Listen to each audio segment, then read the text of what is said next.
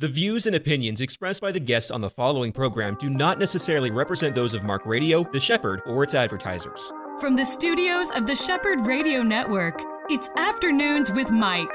This next hour is all about our walk with Jesus with local pastors, newsmakers, people who are making a difference for the gospel. Now, here is your host, Mike Gilland. So glad to have you on the first day of our new schedule here on the Shepherd Radio Network. Mike Gilland with you, and Afternoons with Mike now heard at 105 and all to make room for the Dave Ramsey Show, The Ramsey Show as it is known, starting after this program is over. If you're listening, that is at one o'clock. And of course, we replay each evening at six. So thanks for joining us on this first day of this new uh, schedule that we have here on The Shepherd. I've got a guest with me in the studio that's been with me before, at least once. I'm thinking maybe twice. David Welday is a publisher. He uh, is uh, an author as well. He's written a couple of books that I've got in my hand Shaping Your Family Story, and also a book that's brand new called The Winning Mindset How to Approach People, Problems, and Situations and Come Out on Top. Now, that is a winner. That sounds great. David Welday, welcome to my program. From your mouth to God's ears, right? That's what I pray. I Uh-huh. mean, you know, you, you think about it. That's a great expression. Every time we pray, that is exactly what happens. yep. Well, and our goal is to let our words be in alignment with His will and uh, desires for us.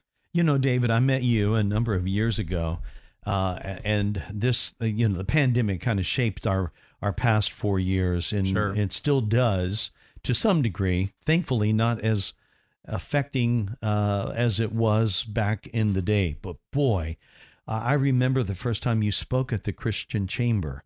And you spoke that day on leaving kind of a legacy for your family. It's it was built on this talking about. I think you might have used that title, "Shaping Your Family Story," the day you talked. And I was you had me, man. It the hooks that you were giving in this this book, uh, bits of wisdom, bits of advice for families. It, it was just it was so refreshing, and we don't hear a lot about that today, do we? No, not too much. It's interesting because if you speak on relationships, you can sell a lot of books because. Um, let's be honest, women want more attention and guys want more sex, and they think they're going to get both if they. On, but on parenting, most moms and dads, in my opinion, feel already overwhelmed and a little bit um, insecure about I must be messing up my kids. I must not be doing this right. And so, even though they would long for some encouragement, some coaching, some support in their parenting, they don't often seek it out for fear of okay, it's I'm just going to get guilted into what I'm not Yeah. doing, or I have to add more to my plate, and I'm already feeling overwhelmed. And so.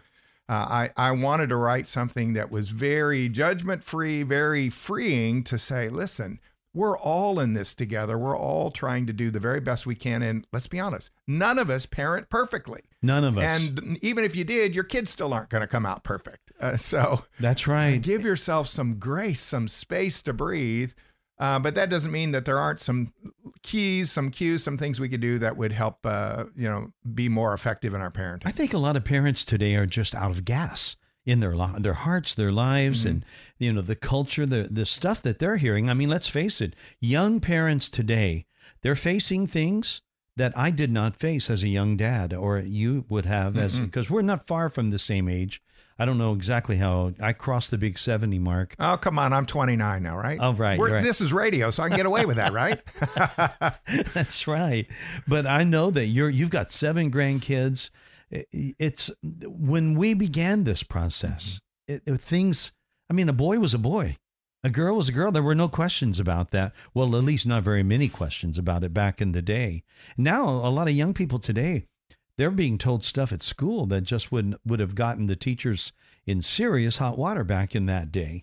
And yet today, that's not the world in which we live. well, and I think it's important that uh, as parents, that we instill in our kids a sense of their value and their worth and where does that value and that worth come from and give them that safe sense of safety and security so that no matter what the cultural uh, storms are brewing, whatever happens to be the issues, they Yeah. have the ability to process those things from a biblical perspective and from a healthy perspective. So you and I don't know what are going to be the issues. I, I suspect neither one of us would have ever dreamed or guessed that we'd be having questions about gender identity at Not this at all. stage. And we have no idea what's going to be coming down the road in four or five years. So, how can we coach and equip our kids to handle whatever comes at Yeah. them with the right mindset, with the right perspective? I agree. And that's what we're going to be talking about in this program today. We're going to be going through some of the things that I believe that David has not only come up, you've God's given you not only wisdom in your own life, but I think there's a big difference in uh, how you've been able to take that wisdom.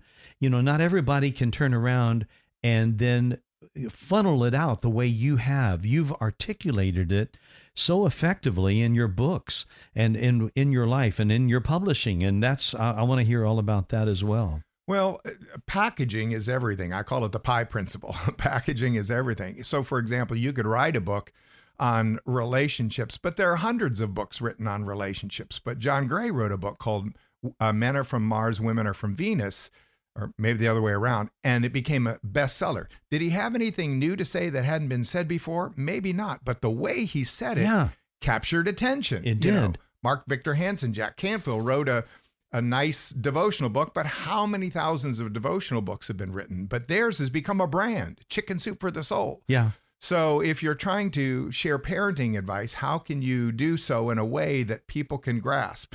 What I felt like the Lord gave me were five core principles that I call reflecting, directing, correcting, protecting, and connecting. And so the book is really built around those five principles of reflecting, directing, correcting, protecting, and connecting. I just feel like this was a holy moment when Well- you said that right there, man. That's amazing. Well, and and, and uh, initially I wanted to title the book "Winning Parent" because as a boomer, I thought, well, who doesn't want to win? Yeah. But when we started sharing that with younger parents, most of them felt like that title "Winning Parent" felt judgmental, and they couldn't live up to that. And I thought, well, I'm a marketer, so I know you don't title a book in a way that your audience doesn't connect with. And then we discovered that, you know, there are five elements to every story plot, character, setting, theme, and conflict. And so when we took those five elements of a story and lined them up with those five core parenting principles of reflecting, directing, correcting, protecting, and connecting, that's really where the book Shaping Your Family Story How Imperfect Parents Create Hope and Promise for Their Children, how that came about. Wow. My mind is blown, David. I mean, the, the your ability again. That's what I was talking about a while ago. Not everybody has the ability to turn around and articulate what you just did. But I was, I'm, I'm sitting here watching you. There's no notes in front of you. This is embedded in your DNA, and it's coming right out of your heart. And that's what you do. And I, that's why I'm grateful that I've got you up here in the studio because this is good stuff. And I think anyone listening to this program, you they've already caught. Now you had five things that you mentioned principles and five things that uh, are a part of every plot. I mean, how in the world did that, all of that come to you? Where did you get that? Uh, it, it sounds too spiritual, but I don't know any other way to say that I was literally sitting in church during a praise and worship time, and I felt like those five core principles sort of. I just it was like a heavenly download, and I remember writing them down, and then from there, that became the outline for the book. And then along the way, I felt like, you know, Dave, you don't have enough initials after your name. You don't have any street cred as a as a relational or a family or a parenting expert. So you need a partner. And so I reached out to Dr. James Cofield, who is a gifted psychologist and had uh, was very well respected in that area of parenting and relationships. And so I invited him to co-author the book with me. Mm-hmm. And so then James and I went on this journey of he started pouring all of his insights as a professional into it with within the structure that I felt like the Lord gave me, and that's how the book came about. So that's Uh-huh. why it's actually co-authored by myself and Dr. James Cofield because he's got the smarts. I had some insights, but uh, he brought a whole level of professional expertise and excellence to it that I could never have done. Well, I'm pretty convinced that you would have done a great job by yourself, but I know that uh, collaborations like that Sure. really bring a, new feel, a new flavor in, in, the writing and in the information download. But uh, I, I think that was a download from God. That those five things when that hit your mind, isn't it wonderful when the Lord speaks to our hearts like that, and we go, "Ooh, I got to write that down."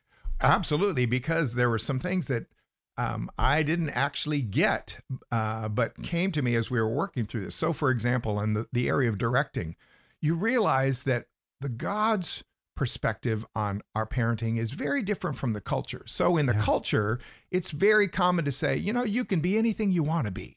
And that sounds very normal. We want our kids to be empowered to be whatever they want to be. But I realize I'm not raising, I didn't raise my sons to be whatever they wanted them to be. I believe that Psalm 139 talks about all the days ordained for you were written yeah. in God's book before one of them came to be. So there is a way in which God is called your son or your daughter to go. And your job as a parent is to partner with God to discern yeah. what is the way. It doesn't have anything to do necessarily with what they're going to do for a living, but how can they begin to discover their own unique place in this world, their own identity, and how can you parent them in that way? And mm-hmm. so the mindset of directing is there is a way in which your son or daughter are called to go. So you can ask God, be bold to ask God to get, say, Lord, show me a measure of the way in which you've called my son or daughter to go so that I can be proactive in parenting them in that way, which is different from the cultural norm of, hey, be whatever you want to be. Yeah. So I wasn't raising my kids to do that. I wanted to raise them from their youth with the idea of there is a way, and I'm going to, pers- my life is going to be to pursue that because that's where significance, purpose, and joy is found, is when your life aligns with that divine yeah. design that God had for you. Now, God's will. We've we've heard that. We we pray and that God would have His His will be done. I mean, that's part of our prayers. It's certainly part of the Lord's prayer. What happened, do you think, in the church or in the families in the church in years that would have caused them to kind of lose sight of that and kind of drift off, if you will, devolve into this idea of I'm going to raise my kids to let them do whatever they want to do, as opposed to I want to instill in my children a desire to be who God wants them to be. I'm not, that's a bigger issue and a bigger question than I'm qualified to answer. But I would say that I have observed that there is something of an unholy or unhealthy, not unholy, but an unhealthy separation that I see too many believers that say, here's my spiritual life over here on one hand, mm-hmm. and then here's my quote, real life for the rest of my life over here. But God didn't design us that way. I mean, your soul, your spirit, your body are all beautifully and inextricably woven together, and you can't separate them out. And yet, we try to separate our spiritual life from our secular or our worldly life in ways that God never intended. So, I think part of our call is as to how can I go through every aspect of my day, every relationship, every conversation, from getting dressed in the morning to the decisions I make at work and to where I'm going to go to school. Everything is all holistically. How does God want to use me and what is his will for me in the midst of this? So stop trying to separate out spiritual things from our everyday or our secular things and yet see them all woven together. I, I think that's just a better way to live. I think it's the great way to live mm-hmm. to do that. And, you know, this whole thing of the spiritual and the secular, we've got that so mm-hmm. separated mm-hmm. out. And of course, a lot of that is by design. Our culture is trying to get us to uh, really separate God from mm-hmm. our lives, period. And and yet we believers, we've got to hang on strong. And I I would disagree with you on one thing. I think you are qualified to speak to it, and I well, think you just gracious. did a wonderful thing. Now we're going to get to a lot of what David's uh, activities are in the next segment, but I do want to touch on the fact that you are the lead of, uh, you're the principal, the president of Higher Life Publishing and Marketing. Again, there's a lot to that story and the origin of how you started that company off and how you even got into this whole thing in the beginning in the first place, moving to Florida. I want to hear that in our next segment. But tell us a little bit about Higher Life Publishing and Marketing. Well, if you're interested in publishing a book, there's really three different publishing models that you can consider. There's traditional publishing, which is where you typically have to get a literary agent who shops you to a, a New York publishing agency or, or a firm, and the publisher says, you know what, Mike, we think your message is so amazing that we're going to invest 100% of our money to get your book artfully, creatively, Yeah. professionally developed and published. So you're going to have to assign your publishing rights to us, which isn't unreasonable if they're going to invest all the money, and then we'll give you a royalty on the, the books that we sell. Not a bad model. The problem is is that you can write an amazing book on prayer or on how to retire early. If nobody knows who you are, you're never going to get that traditional publishing right. deal. Whereas Denzel Washington or Kim Kardashian could come along and want to do the same book, and their book might not be one, two, three as good as yours, but they'll get that traditional publishing deal because the publisher isn't really buying their message as much as they're buying access to their audience. So the challenges with traditional publishing, you largely aren't going to get that deal unless you are on the radio or on television or speaking around the country that you have a, a sizable enough platform to garner the attention of a, of a publisher. Mhm. On the other end of the spectrum, you've got self publishing, which is just what it is. You do it all yourself, and there are hundreds of self publishing organizations that will charge you a fee um, to package and publish and put out your book. Problem that I see there, I kind of call it the wham bam thank you ma'am crowd because they'll charge you a fee and it's what you don't know that will stumble you. So you end up buying a package and maybe you don't get enough editing or enough development or enough strategy or enough distribution or all of the things that are critical in becoming successful because those weren't offered to you or weren't available or those were up charges Mhm. and nobody told you. So when I got involved, I thought there's got to be a, a, a middle ground between the quality of development that traditional publishers can do, but they're inaccessible, to self publishing, which is accessible to anybody, but typically the quality isn't there or the strategy or the development. So we created this hybrid model that acts much more like traditional publishing in terms of the quality of work we do, the distribution, the marketing. But our authors, they have some financial skin in the game, but they also own all their rights. And so we feel like it, for not everybody, but for a lot of people, it's the best of both worlds. Yeah, and that's well said. I think it is something that uh, is reminiscent for me of the music business when home studios started happening, and there was this notion, and it's it was true on one hand that anyone at now now you don't have to go to Nashville to record a really nice piece of music. Uh, you could do it in your home with the equipment. It's affordable, but that doesn't mean just because it's affordable that it's going to be good music. Right. Or that it gets nationwide airplay or any of the things that gives you the gravitas to break through. Yeah, I agree. And so uh, th- that is really a carryover principle that what you're talking about now, you still need to have something that's good. It's got to be something that is, uh, let- let's say, desired, because people will not read it if they if they don't want to read it. If it doesn't catch their eye, they're not going to see it. They're not going to read it. And there are books laying on shelves and maybe in closets and boxes that are really good books, but they just never were put out there. So that that what you're talking about is an interesting middle ground between the traditional and between the self-publishing. And a lot of people can come and get a uh, maybe uh, some advice from you on that. It's called higher publishing. Higher Life Publishing and Marketing. We've got just enough time in this segment. Give us that website and we'll come back to that at the end. Yes, it's a higherlife.com, A H I G H E R L I F E.com. And I offer a free book consultation because relationships are important to us. So Yeah. everything begins with a conversation. I'm not trying to pitch anybody on anything. I just want to talk to them and hear their story and then give them good free advice, whether they publish with us or not. So That's good. everything begins with a free consultation, and we would make that available to anyone. Well, good offer from David Welday III. He's my guest today, and we'll be back with him in a moment. This is Afternoons with Mike on The Shepherd. Pastors and financial leaders, do you need expert accounting or tax help? Do you have payroll or 1099 questions? Do you need a ministry expert to help you acquire real estate for your next project? If the answer is yes, yes, and yes, visit petraworldwide.org. Petra Worldwide has been strengthening ministries to transform humanity since 2007. Visit petraworldwide.org or call 855 481 9095. Palm Beach Atlantic University Orlando offers three distinct areas of study an evening Master's of Science in Clinical Mental Health Counseling, an evening Bachelor's of Science in Human Services, and our new daytime Bachelor's of Science in Nursing. All of our courses are offered at our beautiful campus on Millennia Boulevard. For more information or to schedule a tour,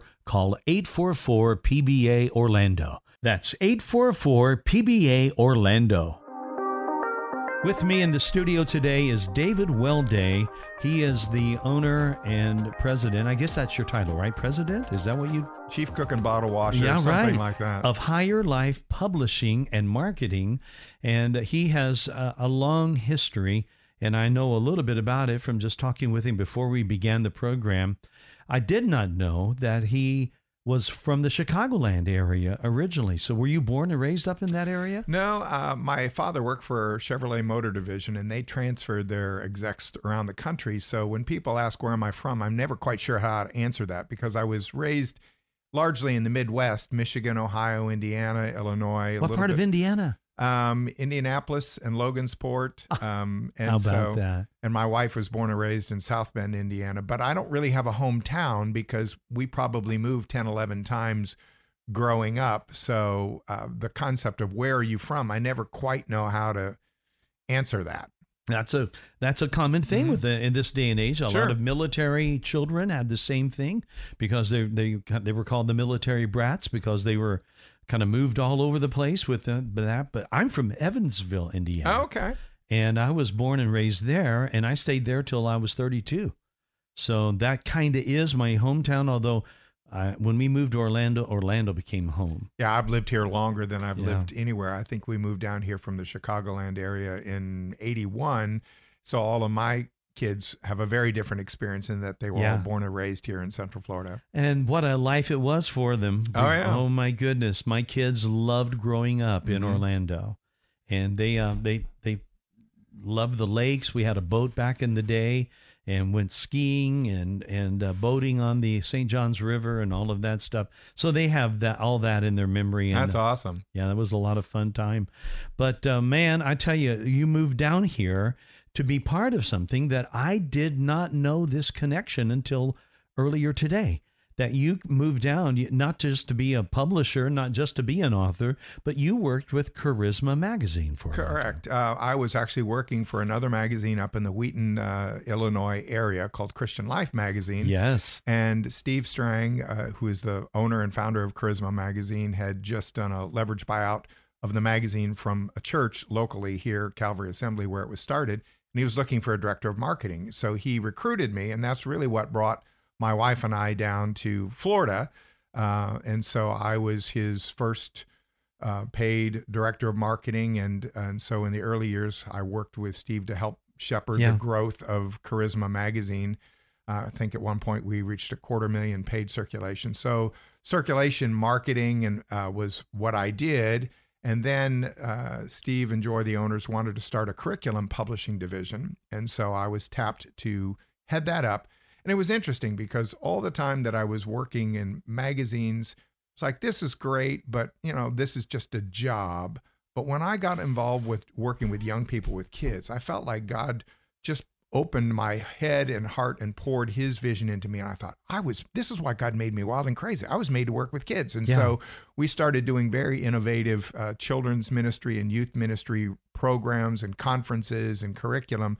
So I did that all through the 90s and had a blast with that. And then there was some transition within uh, Charisma, what's now called Charisma Media, and I became the publisher of their book publishing group. And that's really what got me into book publishing. Uh, and so I had a wonderful 23 year career at uh, Charisma uh, Media with uh, the Strangs, where I worked on magazines, I worked on books, and I worked on curriculum. So then I left and hung out my own shingle and started Higher Life in 2004 and have been doing that ever since. Wow, that's quite a story. Now, when you go back and you think of the early days, you were, uh, as a part of Charisma, you were seeing what God was doing. Uh, you know, in this whole thing, the the Charisma was like the mouthpiece for the charismatic movement back in the day. What was that like for you to come in at that time, where all of these churches were kind of coming around and they they were like, "We want to know what God's doing through the Spirit of God." What was that like for you to come into that stream? Well, I was incredibly blessed because, again, when you're part of anything with media, uh, that's attractive. People want to be involved in media because everybody wants to be interviewed. And so we had opportunity to get a front row seat to seeing what God was doing in the earth. Mm-hmm. Um, uh, certainly within the, the United States, uh, through that whole charismatic renewal. Um, it's not the only stream of the body of Christ that God was blessing, but it certainly was one of them.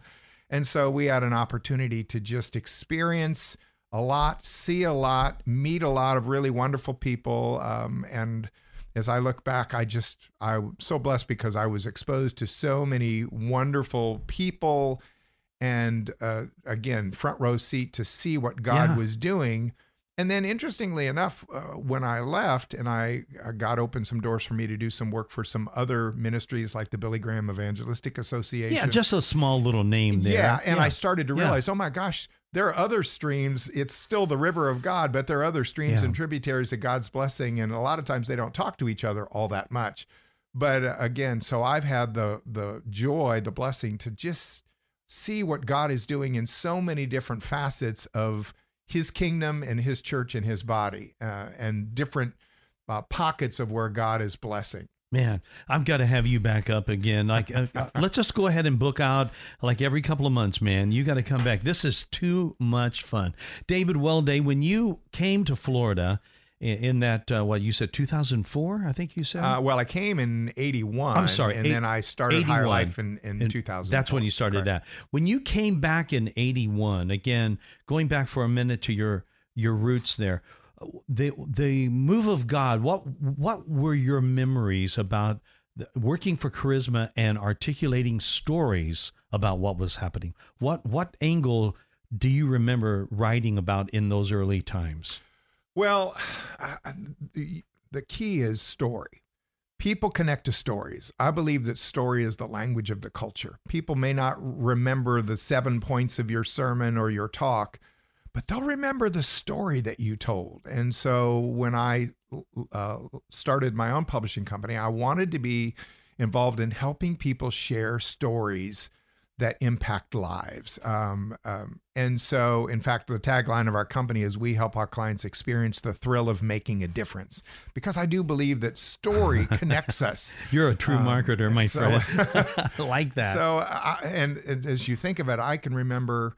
Um, having opportunities to listen to gifted leaders who were parts of renewal and revival meetings, they would come to Charisma and they'd minister to our staff. And so we would have some front some opportunities to have personal ministry. And I remember like Derek Prince and people like that. those. Uh, there was one time I remember where everybody uh, was getting slain in the spirit, and I was like, I'm not going to fall. I'm not going to fall. I'm not going to do that stuff. And the next thing you know, I was on the ground and and um, but what God said or what God spoke to me in that moment has impacted my life yeah. decades later. Yeah. and so and i can think back on just seeing different people meeting different people having that opportunity to see how that adds to your life. I mean your life is a, um, a, a building up of all these different experiences. And frankly that's as a parent that's one of the things we're trying to give to our kids is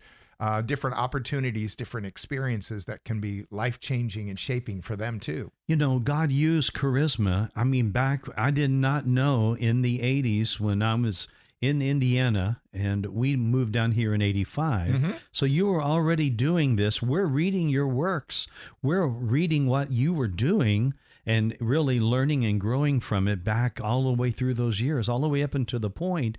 Because again, I met Steve Strang in 1985. Okay. He spoke at a breakfast meeting that I was down visiting my friend Danny Jones. Mm-hmm. And, uh, you know, we, this would have been probably might have even been before 85 now that I think about it. Might have been uh, either earlier that year or in 84. And Steve spoke uh, over off of Lee Road.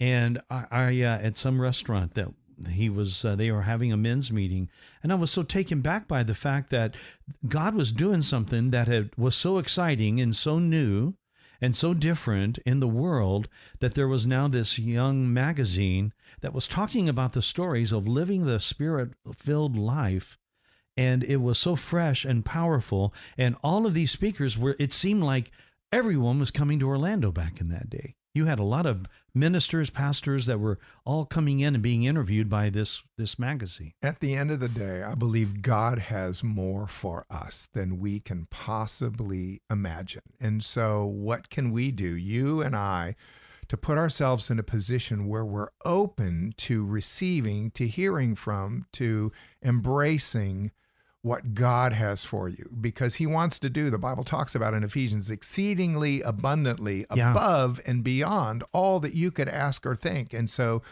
can we live lives with open hands and open hearts to receive what God has for us? And because it's life tends to close in on you. And so I think life it's you, you get in survival mode. You just want to I just want to get through the day. I just want to get through the week. I want to make this next meeting. I want to meet this next deadline.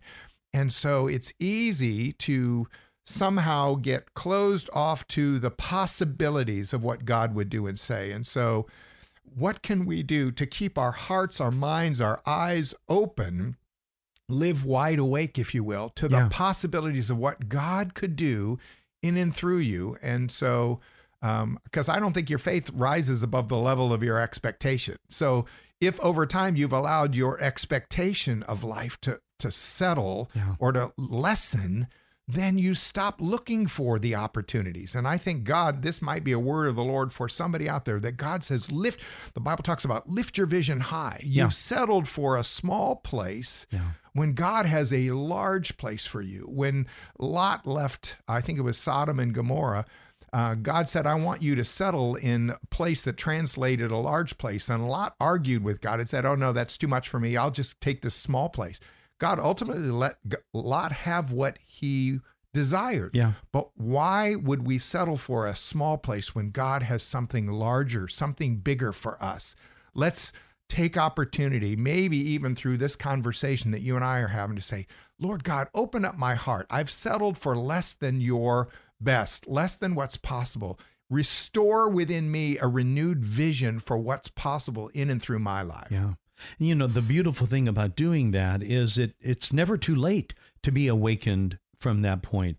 And I pray that there are people who are listening that might have been victim. Uh, they might have fallen victim. They didn't intend on kind of getting closed up. But we have a lot of peach- uh, people, David, in this culture that are just kind of, they're locked down more than they realize they are. Their faith has maybe shrunk a little bit. Their eyes are off the Lord in ways that they they probably don't perceive but yet it's not too late for them if they come back and get the spirit of god awakening them eh, i I think it's it can happen at any age Listen, I'm holding a phone in my hand, and if I can get lost, and no matter how lost I am, if this GPS yeah can get me back on course, do you not think God, the Yes. creator of the Yeah. universe, no matter how far you've strayed from your potential, that he, because he's a redeemer, that's who he is, that's his character, that's his nature. He can't restore you, redeem you, and bring you back to a place of, of fruitfulness uh, greater than you can imagine. I agree with you completely. And that's our prayer. And maybe, like David said in a moment, uh, a moment ago, when he talked about the fact that maybe you're listening to this and this is actually going to end up being uh, a real trigger, a, a word of the Lord for you to say, hey, I need to get back on track. I need to ask God freshly what is his will for me? And that's really what happened to you in 1981 when god was moving in you and all of this move to florida happened.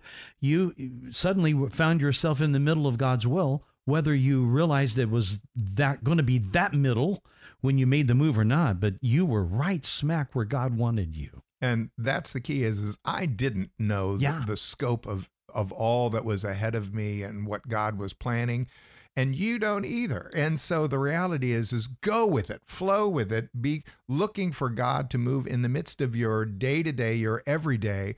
And because if you're waiting for some oh, heavenly sign to Yeah. open up the choir it doesn't always work that way so take the next step yeah forward and and trust God for the next step after that. You know, a funny story. I'll tell you this, David. When we were leaving Orlando the first time to move to Gainesville, uh, uh, there was a day that I went in wanting that kind of a shining light Mm-hmm. moment with God and wanting Him to kind of just make this epiphany for me. Mm-hmm. And I, I was, I was like, God, is this your will? I, I need to know. Can you send your holy angels? So I'm over at Metro Life Church in the building that we had built. It was a new building. We'd been in it only a year and a half at that point. And I knew because I was the last one there that night, I was getting ready to lock up and head home. It's about, it was in the, it was in the winter time, so it was darker earlier. It was already turning dark. Inside that auditorium was pitch black. I knew it'd be pitch black. And so I, I said, Lord, I'm going to go down the ramp into that auditorium. It's just nothing but darkness. Please let an angel give me an epiphany and let me see whether it's your will or not. I walked down, it was pure dark, and I, I was looking, my eyes are, and all of a sudden I thought, He's not going to do it. That's not His will. When all of a sudden I began to realize I am seeing a small light, and I looked up and it was an exit sign saying Mhm. exit, exit. And it was an orange. It looked orange. Uh-huh. Yep. so I'm thinking, okay, blue, here we go, blue and orange. Gainesville is the plan. Wasn't quite as dramatic It as you thought. It wasn't but- the epiphany I expected. And it was really more funny. I just laughed out loud. Sure. I thought, Lord, you have a sense of humor. But it we don't know. I had no way of knowing how much I was going to enjoy the next 17 years of my life in Gainesville. I never saw Mm-hmm. it coming. I never expected to to like it like I did, but it was the plan for me. And uh, he uses things like that in our lives, doesn't he? Yep. That we find ourselves in the middle of his will. Yeah, we want a beacon a mile down the road, but yet the scripture says that he's a light unto our feet. And so it's like I would like a little bit more headlight, uh, uh, headlight, a Yeah. little bit more awareness of where I'm going. And sometimes all I have is, Lord, let me be faithful to get dressed this morning and go out and and serve you, Yeah. and with my art and my my art, my eyes and my heart wide open for what you will do with me today. That's and right. if you're faithful in those little things, that creates the environment where God can then speak in more dramatic ways. And that's what he's doing with you, my friend, David Welday, HigherLife Publishing and Marketing, and uh, an author of the books. We're going to talk about a few of those books in a moment, as well as uh, maybe if any of this has triggered some interest in you about you becoming a writer, you becoming a, an author that is published. We're going to hear about that as well. From David Welday, this is Afternoons with Mike, and you're on The Shepherd. EC Waters Air Conditioning and Heat serves all your comfort needs. With over 40 years' experience, EC Waters is a top trained comfort specialist, earning customers for life with integrity. No wonder EC Waters Air Conditioning and Heat has earned a 4.6 or higher out of 5 rating and reviews across all major online platforms. For all your comfort needs, call 407 603 9144 or visit ecwaters.com. The time has gone by too quickly because I really enjoy the, the not only the, the stuff that David Welday is talking about in his own life, his own experiences, but the ministry value of what we were talking about in that last segment, I believe is very powerful. We need to trust God. We need to ask God. We need to say, Lord, show me. Uh, maybe it won't be an epiphany like what I was talking about. Maybe it's just an exit sign. Maybe it's a little thing that happens in the middle of the day. Maybe it's a simple, you know, I get the idea that maybe that's what Elijah was looking for. You know, you, you know, we want to see uh, the we want to see the lightning. We Yeah, want to the earthquake, the we want to have the, the, wind. We want to have all to the that. still small voice. But right? that still small voice Mhm. is as much God and all the God that we need. If that's God speaking, that's so, still small voice. So the voice. question is, what can you do? What can I do? What can we do to develop? How many times did Jesus say, "He who has ears to hear, let him hear"? Or I only do the things I see my Father doing. So how can we develop those spiritual ears, that spiritual sensitivity, to be aware of when God is working, when God is Yeah. moving, when God is speaking? Because He is but sometimes the the the busyness of life the pressures of life are such that uh, it just sort of clouds our vision and we miss it and so what can we do to develop that tenderness to God's voice so that we're at least aware of huh I'm not sure but I think maybe this is God speaking to me And you That's- know, that happens through not only the Bible, obviously, the Bible needs to be something devotionally that we read, not just uh, for the purpose, let's say, of teaching a class, if you're a Sunday school teacher or whatever. We need to have devotional reading. This morning I was in uh, the uh, last chapter of Ecclesiastes. I've really enjoyed that.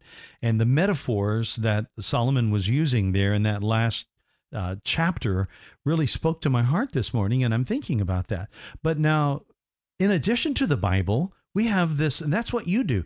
You are a book publisher. We have all of these wonderful books, and people in this day and age, uh, it's almost like it's a forgotten thing with a lot of people. They don't read like they used to read because we have all these other forms of entertainment now, right? Well, for whatever reason, being a published author still carries a significant amount of weight. Uh, I, I just got back from a conference recently, and as you would imagine, anytime you go to a conference, they always have sort of a goodie bag that's filled with all kinds of flyers Oh, and, yeah. and tchotchkes and, and, and brochures and things. None of those things will make it home, will make it into my briefcase to get home. But if somebody puts a book in that bag, Mm-hmm. I guarantee you the book will come home because people don't throw away books. Even I just went to Goodwill and there were some some books that I haven't looked at in years and years. I didn't throw them away, but I donated them to Goodwill. In other words, books have a weight, have a value that people just don't throw them away. Yeah. You can write a magazine article and it's good until the next issue comes out. You can write a podcast or you can record a podcast or a blog article. It's great till the next issue comes out. But books carry a weight and they have a shelf life that just doesn't go away Yeah. for a long time. So if you're whether you're the pastor of a church or you're uh, a, a counselor or a coach and you have insights or inspiration or stories that you want to share, when you publish that in book format, it can go places beyond where you can imagine and can go places that you can't go. So that's part of the value to me of book publishing is that in this culture, being a published author, books still carry weight and people don't throw books away. Yeah. Even with the Amazon impact that Mm-hmm. that company brought, I mean, it changed, didn't it? Sure. And, uh, now, do you think that there's been a slight shift back to printed books over things like what happened with Amazon when they came out with look reading it on the tablet and all of that that kind of reading?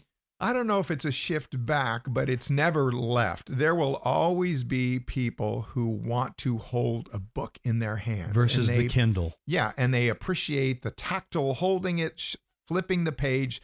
They want to hold something in their hands. And so, uh, in fact, the publishing industry were predicting the demise of the printed book long, long time ago. And printed books are as popular as ever. Now, in addition to printed books, we have ebooks. And so I just finished reading a, a, book that I read on my phone. It was an ebook. I didn't buy the printed book. So, in addition to publishing a message in print, we also do it in ebook. And then how many of those things can be developed into an online course or something that I can get uh, through teachable.com or on on the web or and so my view is is that we want to produce messages that are transformative that make a difference in people's lives. I frankly don't care what the format is, whether it's an audiobook or an ebook or a printed book or an online course. Um, it, it doesn't matter to me. It's the message. I just want to make the message as available to people in the formats that they want. Okay, now, so with that and to that point, if there's somebody out there, you mentioned earlier a pastor, Mhm. and we know the pastors they they write something every week. And they're they're preparing a message.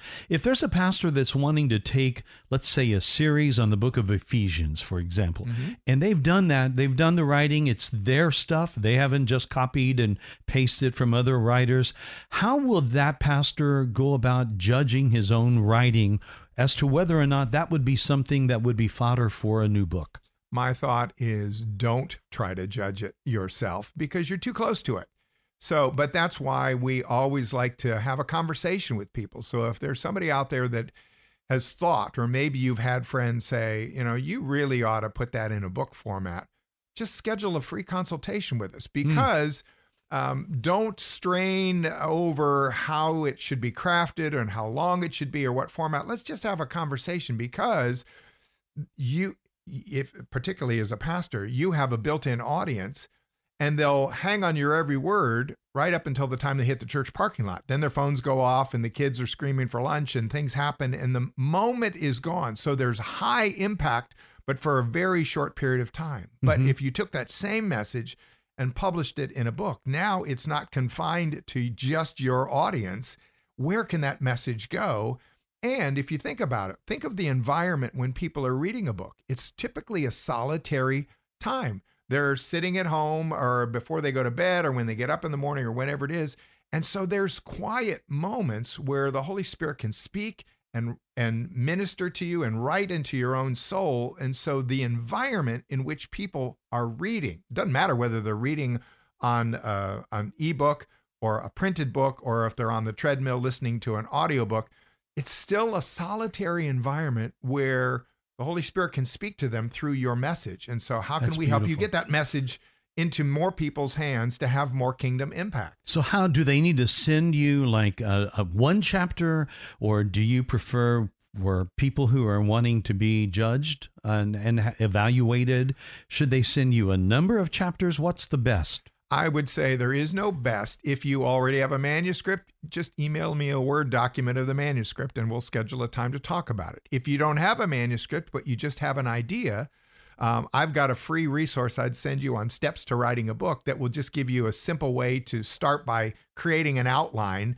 And that outline can become the chapter summary of your book Isn't that and something? then we can go from there. I, I think the biggest thing I would say to anyone out there is that writing a book is not nearly as overwhelming um, and all consuming as you think it might be. And so, whether we just need to give you some very simple strategies on how you can craft that message.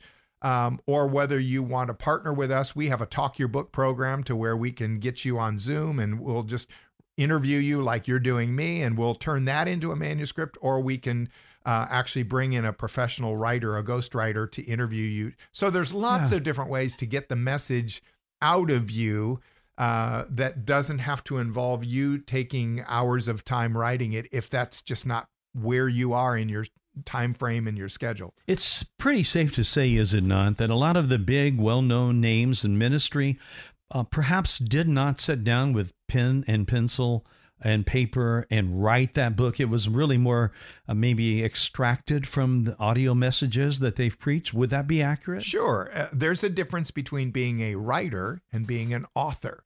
So you might have an amazing message on 52 ways to retire early or keys to hearing God's voice, whatever the, the subject might be. It's your message. And so you're the author of that message. You may Ah. or may not be the person who physically wrote that message. But whether we bring in a ghostwriter or whether we recorded you and transcribed it, however we got the your information, your message transcribed and into something that we can then shape and craft into a meaningful and marketable book, um, you're still the author. It's still your words. It's still your message, um, and it's still your name on the cover because it's yours. That's Um, got to make you feel great when you've got a new guy, let's say he's a brand new author, and he submitted this work, however it was written, whether he did it, whether a ghostwriter wrote it. But then you've seen through the process, and that becomes a printed book. That's got to be pretty cool, right? It's very cool and it's exciting to see something. I'm a creative person, so to see something that was I know has ministered or helped or encouraged other people now being put into a form and a format that can go farther beyond where my own voice, where my own influence can take it. Um, because that's again, you every one of us has a sphere of influence, but how can we leverage your connections and and the the connections that we have to get your message to a wider audience uh, than you have directly or for yourself?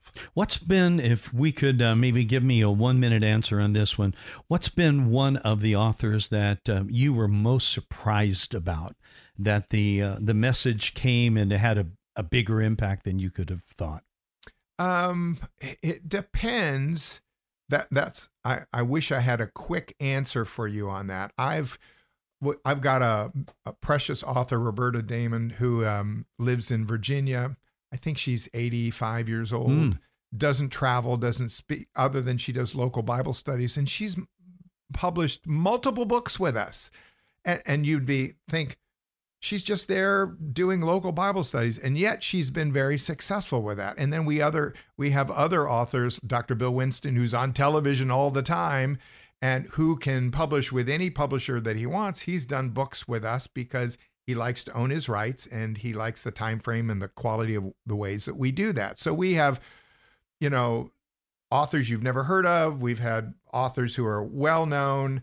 Um, we have authors that deal with very timely issues. We've got a book right now called Made in the USA The Sex Trafficking of America's Children, which right now, all of a sudden, that book is has got so much oh, relevance. Yeah, a lot of traction, um, I would um, think. Because of what's happening in the media yeah. that we're all seeing these yeah. days. And so lots of different stories from unheralded, unheard of authors that have had tremendous impact by their story and other well-known people uh, that um, chose to publish for different reasons. So mm. it's it's all over all over the board. Oh, my goodness, David Welday. Our, our time is coming to a close. Give us your website information again, how people can reach you, how they can find your books. Again, the book that I've got in my hand today is Shaping Your Family Story How Imperfect Parents Create Hope and promise for their children. I think I like the subtitle as much as the other title. Mm-hmm. And then the other book is The Winning Mindset How to Approach People, Problems, and Situations and Come Out on Top. How can people get a hold of these? Uh, just reach out to us online at www.ahigherlife.com. That's A H I G H E R L I F E dot com. And once you get on that website, uh, you'll see sign up for a free book consultation uh, pop up that'll come right up, and that will connect you directly with my calendar, and we'll schedule a time to have a conversation. Well, we've got to schedule you back up for another conversation, my friend. David Welday, my guest today. Thank you for being here. And friends, thank you for joining us as well. We'll see you next time right here on Afternoons with Mike.